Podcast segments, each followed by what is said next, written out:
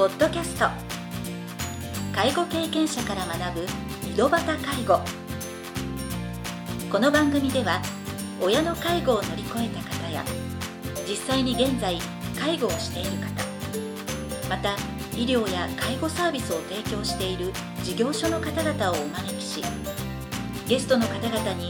介護をする中で学んだことなどをお伺いします。ナビゲーターはこれまででごひゃくにん以上の介護相談に対応してきた介護コーディネーターの山川仁でお送りします。それでは今回の番組をお楽しみください。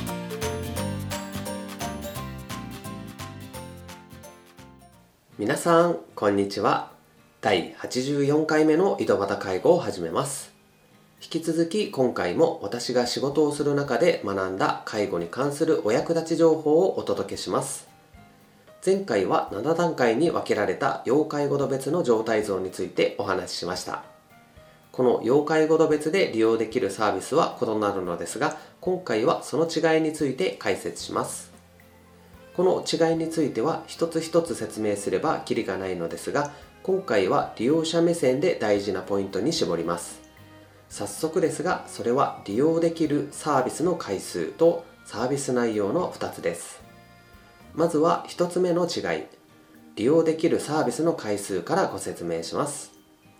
要介護度は要支援いち、要支援に、要介護いちからごのななだんかいがありますが、この認定によって異なるのが区分支給限度基準額です。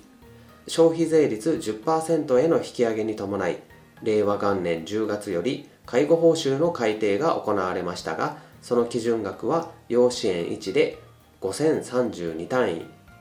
要支援にでいちまんごひゃくさんじゅういちたんい、要介護いちでいちまんろくせんななひゃくろくじゅうごたんい、要介護にでいちまんきゅうせんななひゃくごたんい、要介護さんでにまんななせんよんじゅうはちたんい、要介護よんでさんまんきゅうひゃくさんじゅうはちたんい、要介護ごで さんまんろくせんにひゃくじゅうなな 単位になります。ただ、数字と単位の組み合わせを聞いてもなかなかピンときませんよね。この単位を詳しく説明するとややこしくなりますので、説明は省きますが、実際に介護サービスを利用すればいずれ理解できます。誤解を恐れずに言えば、この単位をそのまま円に置き換えてもらっても問題はありません。要支援いちではごせんさんじゅうにえん、要支援にではいちまんごひゃくさんじゅういちえんというように。ただ、地域によって人件費が異なりますので、全国どこでも一律の利用料というわけではありません。実際に人件費の高い地域で介護サービスを利用する場合は、人件費の低い地域に比べて利用料が高くなります。例えば、人件費が最も高い地域は東京都のにじゅうさんくとなりますが、現行の制度では介護サービスの利用料が最大で じゅうよんパーセント 割増されます。あとはそれ以外の地域は利用料が割増されても じゅうよんパーセント 以下ということを知っていれば十分なのではないでしょうか。もちろん割増がない地域もたくさんあります。なお、これらの数字はいちがつに利用できる介護サービスの限度額です。例えば、要支援いちの認定が下りた方はいちがつにごせんさんじゅうにえんまで介護サービスが利用できるということを意味しています。中には要介護認定を受けたら毎月の支払いが発生するのではと心配されている人もいますが、実際に介護サービスを利用しない限り費用は一切発生しません。あくまで利用したサービスの費用を支払うだけですのでご安心ください。その限度額が認定された要介護度によって異なるということです。また、この金額は利用した介護サービスの費用総額のいちわりぶんです。ですので、介護サービスはその約じゅうばいの利用料がかかっていることになります。以上のことを踏まえ、利用できるサービスの回数に話を戻します。まず、要介護度は介護の必要性が最も低い要支援いちから要支援に、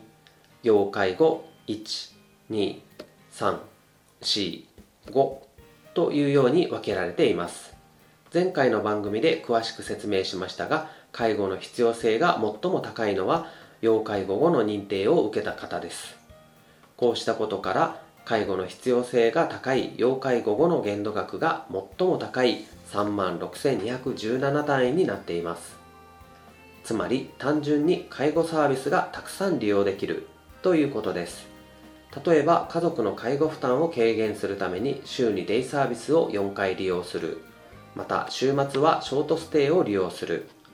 その他にも介護ベッドをレンタルするというように、実際介護の必要性が低い要支援や要介護いちの認定しか下りていない方はこれだけのサービスを利用することができません。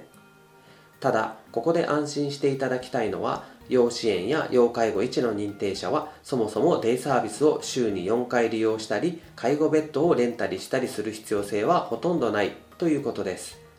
もし身体機能や認知機能の急激な悪化で今の認定では必要な介護サービスが受けられなかったとしても、区分変更申請をすれば要介護度を見直すこともできますので心配する必要はありません。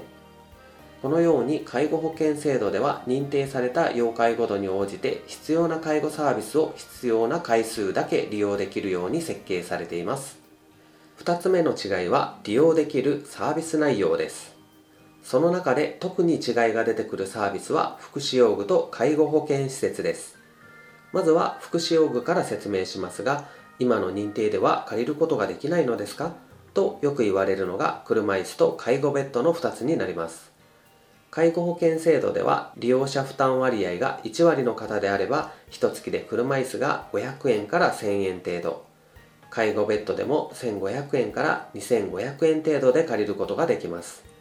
その金額であれば購入するより借りた方が良いのではと考える人が多いのですが、実際に車椅子や介護ベッドを借りることができるのは要介護に以上の認定を受けた方になります。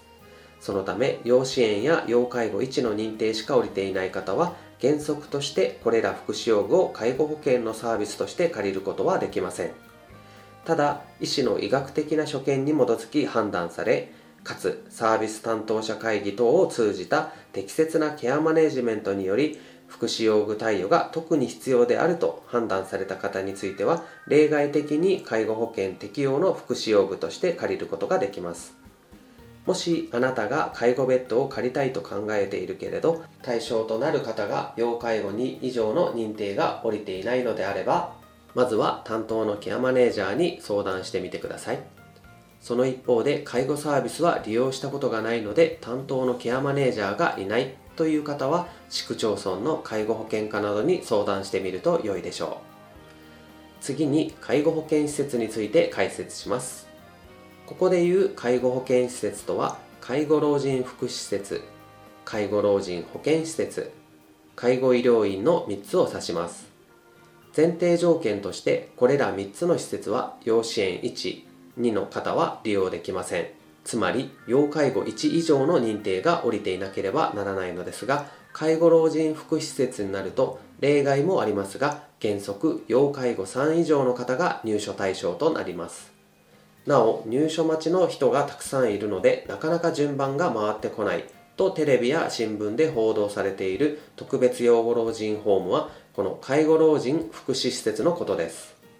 実際、要支援の認定者でも入居できる施設としてサービス付き高齢者向け住宅や有料老人ホームなどがありますが、介護老人福祉施設や介護老人保健施設とは違って入所者の所得に応じた居住費と食費の補助が受けられません。月の収入は国民年金のみというような方だと有料老人ホームと介護老人福祉施設で比較すると毎月の利用料がじゅうまんえん以上異なる場合もあります。そのため介護老人福祉施設でなければ毎月の利用料が払えないという理由から施設入居を断念される方もいます。こうしたことから在宅介護に限界を感じた子どもが親を老人ホームに預けようと考えた時は認定された要介護度が重要になってくるのです。そこでこの要介護度の認定ではどのようなことに気をつけておけばよいのでしょうか。中には役所の担当者が手取り足取り教えてくれるので心配しなくても大丈夫でしょう。そう思われる方もいるかもしれません。ただ役所の担当者が手取り足取り教えてくれるのはあなたが質問をした時だけです。それも適切な質問でなければなりません。実際要介護認定の申請をした際、あなたが何も質問をしなければ申請手続きを淡々と進められるだけです。これでは要介護認定の申請が初めての方は何に気をつければよいか分かりません。ですので次回は要介護認定を申請する際、役所の担当者にどのような質問を投げかければよいのかについてお話しします。と言いたいところですが、それよりもその質問の後の気をつけるポイントが知りたいですよね。そこで次回は要介護認定で重要なことの一つ、認定調査を受ける際のポイントについて解説します。それでは次回の配信をお楽しみに。今回の番組はいかがでしたか？この番組ではリスナーの皆様からのご質問なども受け付けております。メールアドレスはひとしの h 小文字で エイチ やまかわ じゅうきゅう アットマーク ジーメール ドット コム エイチ やまかわ じゅうきゅう アットマーク ジーメール ドット コム です。それでは次回の配信をお楽しみに。